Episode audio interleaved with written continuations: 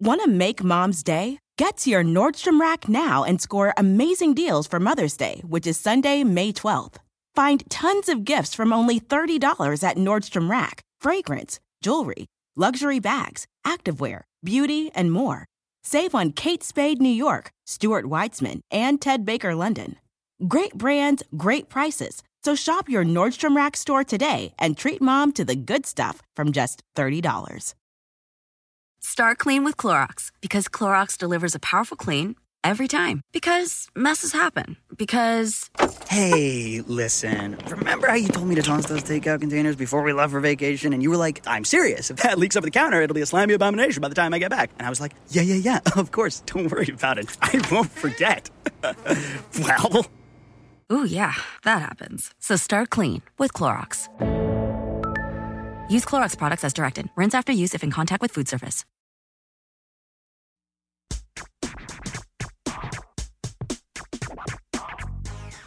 Grammar Girl here. I'm Mignon Fogarty, and this week I have a quick and dirty tip about when you should capitalize job titles, a meaty middle about the difference between the abbreviations IE and EG, and a tidbit about sentence diagramming. And now, on to our quick and dirty tip. Capitalizing job titles can be tricky because they aren't always capitalized, but it seems like a lot of people want to see their titles capitalized, whether they should be or not. I'm talking about titles such as Vice President, Sales Director, Chairperson, Mayor, and Emperor. In general, titles that come before names are capitalized, and titles that come after names are lowercase. The thing you have to figure out is whether the word is part of a name unit in an official title, in which case it's capitalized, or if it's just describing someone's role, in which case it's lowercase. For example, let's imagine that Aardvark is class president. He's very responsible. If you write, "We invited President Aardvark to dinner," you capitalize president because it's his official title and it's right before his name. But if you write, "Aardvark, the class president, came to dinner," president is lowercase because it's after his name and it's just descriptive. You're describing his role instead of using president as his official title. And if there's no name, the title is usually lowercase. For example, if you write, "The president came to dinner," president is lowercase. Sometimes a title may come directly before the name, but still be lowercase because it's simply describing someone's role. For example, if you write, "Our class president, Aardvark Blueback, came over for dinner," president is lowercase, even though it's right before his name. And that could be a trivia question someday. What is Aardvark's last name? There are some exceptions, though. For example, a reader named Leah wrote, "I just realized that I've been unconsciously capitalizing job titles when putting them in table format. Have I been doing it wrong?" No, Leah hasn't been doing it wrong. Job titles are often capitalized when you have a list of people with their titles, such as when names are listed in event programs, in a list of donors, or in tables. Finally, we have what I call the boss exception. The Chicago Manual of Style says it like this. Quote, "Exceptions may be called for in other contexts for reasons of courtesy or diplomacy," unquote. The way I say it is if your bosses want their titles capitalized and don't like to be corrected, it's usually best to just capitalize the darn titles. It's a relatively common problem, and it seems wise to avoid annoying your boss over a small matter. Pick your battles, people. And that's your quick and dirty tip. Capitalize job titles when they come before a name and are an official title, and lowercase job titles when they come after a name or are merely descriptive. But you can also capitalize titles when you have a list of names, or if it'll make someone angry or offended if you don't capitalize the title. And now onto those pesky abbreviations, IE and EG. They don't mean the same thing. Misusing IE and EG, two common Latin abbreviations, is one of the top 5 mistakes I used to see when editing technical documents. There's so much confusion that in some drafts I got back from clients, they had actually crossed out the right abbreviation and replaced it with the wrong one.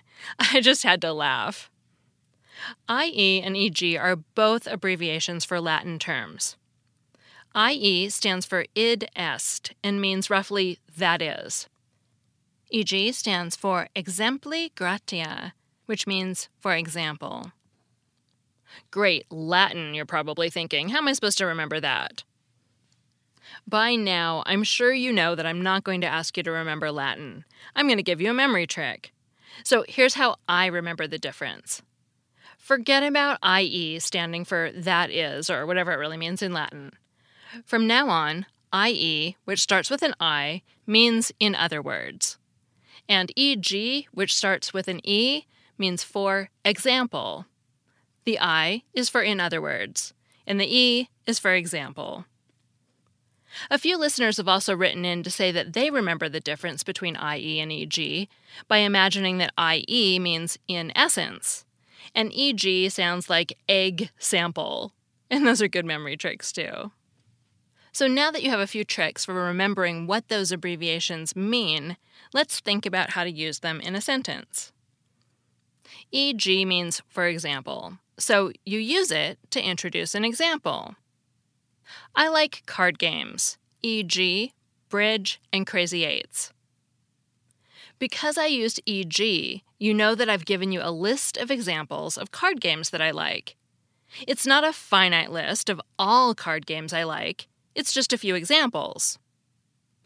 On the other hand, IE means in other words, so you use it to introduce a further clarification. I like to play cards, i.e., Bridge and Crazy Eights. Because I used IE, which introduces a clarification, you know that these are the only card games that I enjoy. Here are two more examples. Squiggly loves watching old cartoons, e.g., DuckTales and Tugboat Mickey.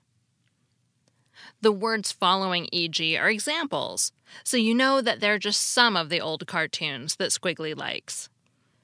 But if you write, Squiggly loves watching Donald Duck's nephews, i.e., Huey, Dewey, and Louie, the words following IE provide clarification. They tell you the names of Donald Duck's 3 nephews.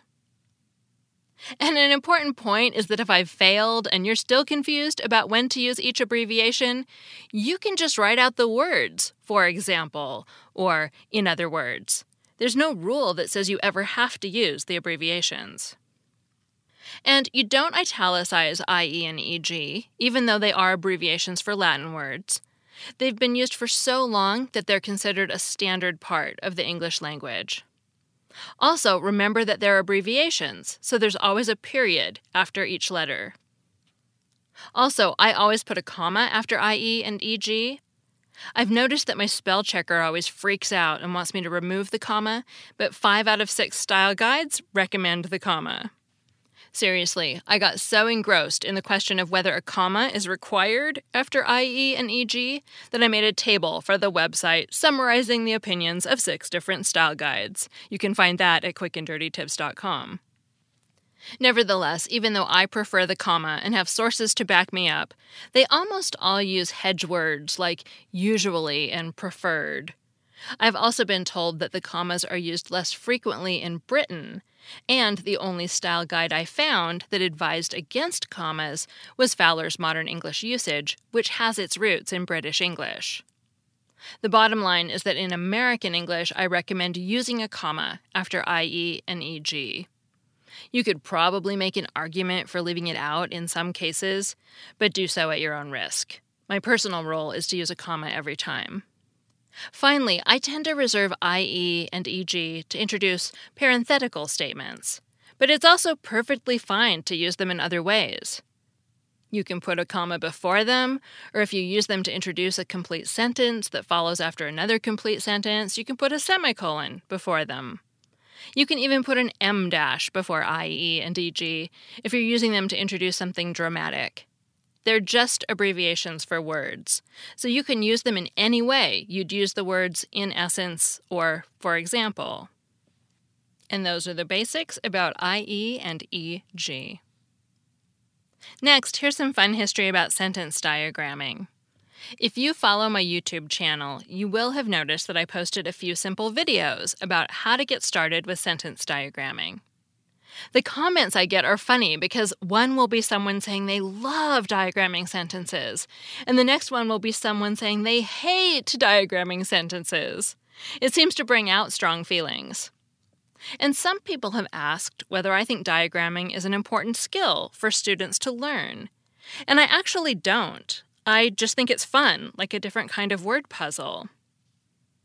When I retaught myself how to diagram a few years ago to make the Grammar Girl Christmas cards, which have a diagrammed sentence inside, I felt like it did help me think about sentences in a more structured way. For example, I'd notice more that something was an adverb or a prepositional phrase. But a recent article on the National Council of Teachers of English website noted that, quote, among recent research studies, not one justifies teaching grammar to help students write better, unquote. And by grammar, they mean things like identifying parts of sentences, identifying passive sentences, and identifying restrictive and non-restrictive modifiers. And that would include the things you learn to do sentence diagramming. So where did this controversial, almost a word game thing so many of us were taught in schools come from? Sentence diagramming got its start in 1847 when S.W. Clark, principal of the East Bloomfield Academy, published A Practical Grammar in which words, phrases, and sentences are classified according to their offices and their various relationships to each other. I've noticed that book titles from the 1800s tend to be a lot longer than most book titles today. That book contained balloon diagrams, the predecessor of today's line diagrams. There were a number of competing diagramming systems in the 1800s, and eventually a line diagram system created by Alonzo Reed and Brainerd Kellogg won. They were professors at the Brooklyn Polytechnic Institute and published their diagrams in Graded Lessons in English and Higher Lessons in English. The method, which was taught extensively up to the 1970s, is named after the inventors and known as the Reed-Kellogg system, and it made the professors quite wealthy.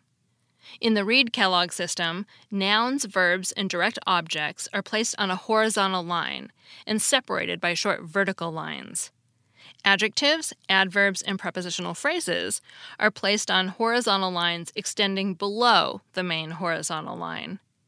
If you've never seen a sentence diagram before, check out my videos on the Grammar Girl YouTube channel. Chances are you'll either love them or hate them. Finally, thank you this week to the people who showed me where they listen. Sharon listened while taking a rainy day walk on a beautiful trail. Eric listens in his car while tooling around Orlando. Sarah listens in Leavenworth, which is an adorable mountain town in Washington State that looks like a Bavarian village, and my family used to take day trip vacations there when I was a little girl, so I especially loved that photo. Osvaldo listened from his comfy chair in San Francisco. Yoda the Oak on Twitter appears to be a professional photographer, or at least a fantastic photographer, and says he listens driving to and from work by what looks like an English meadow right out of a dramatic movie or art gallery. And David is our second Brit this week. He listens while driving a cab in London. Tolu also listens while driving and walking to class at the University of Memphis. We have lots of drivers this week. Daniel also listens while driving his truck, and his photo of his sound system made me laugh out loud because the title of the episode got truncated, so it was Further versus Fart instead of Further versus Farther, and that would have been an entirely different podcast. But I think the most impressive photo in this batch was from Michael, who was on Houston Street in New York while listening to the Houston Street segment in the podcast from a couple of weeks ago. Very cool. Thanks again to everyone who shared. If you want to show me where you listen, post on Twitter or Instagram using the hashtag #WhereIListen. And if you post it on the Grammar Girl Facebook group, hashtags don't work well, but I'll be really likely to see it there too. I'm Mignon Fogarty, better known as Grammar Girl. My updated AP Style interactive webinar is finally out. I'll put a link in the show notes that you should be able to see on your phone or MP3 player, and I've posted a few links to my social media accounts, so if you're interested, you should be able to find it. If your office does professional development, this is a nice course because you and your coworkers can watch it together. That's all. Thanks for listening.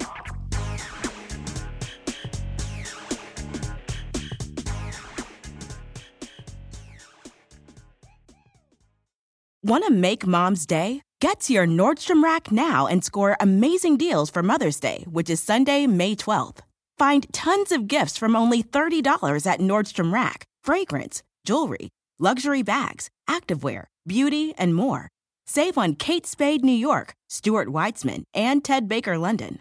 Great brands, great prices. So shop your Nordstrom Rack store today and treat Mom to the good stuff from just $30. Start clean with Clorox, because Clorox delivers a powerful clean every time. Because messes happen. Because the charcoal mask. Great, because why would I put that on my face when I could drop it in my sink? This is what I get for multitasking. Ugh, why is charcoal so sticky? Hello? Hey, Janice. I am so sorry. I thought I was on mute. No, we don't need to reschedule. I'll just stay off camera. Ooh, yeah, that happens. So start clean with Clorox. Use Clorox products as directed.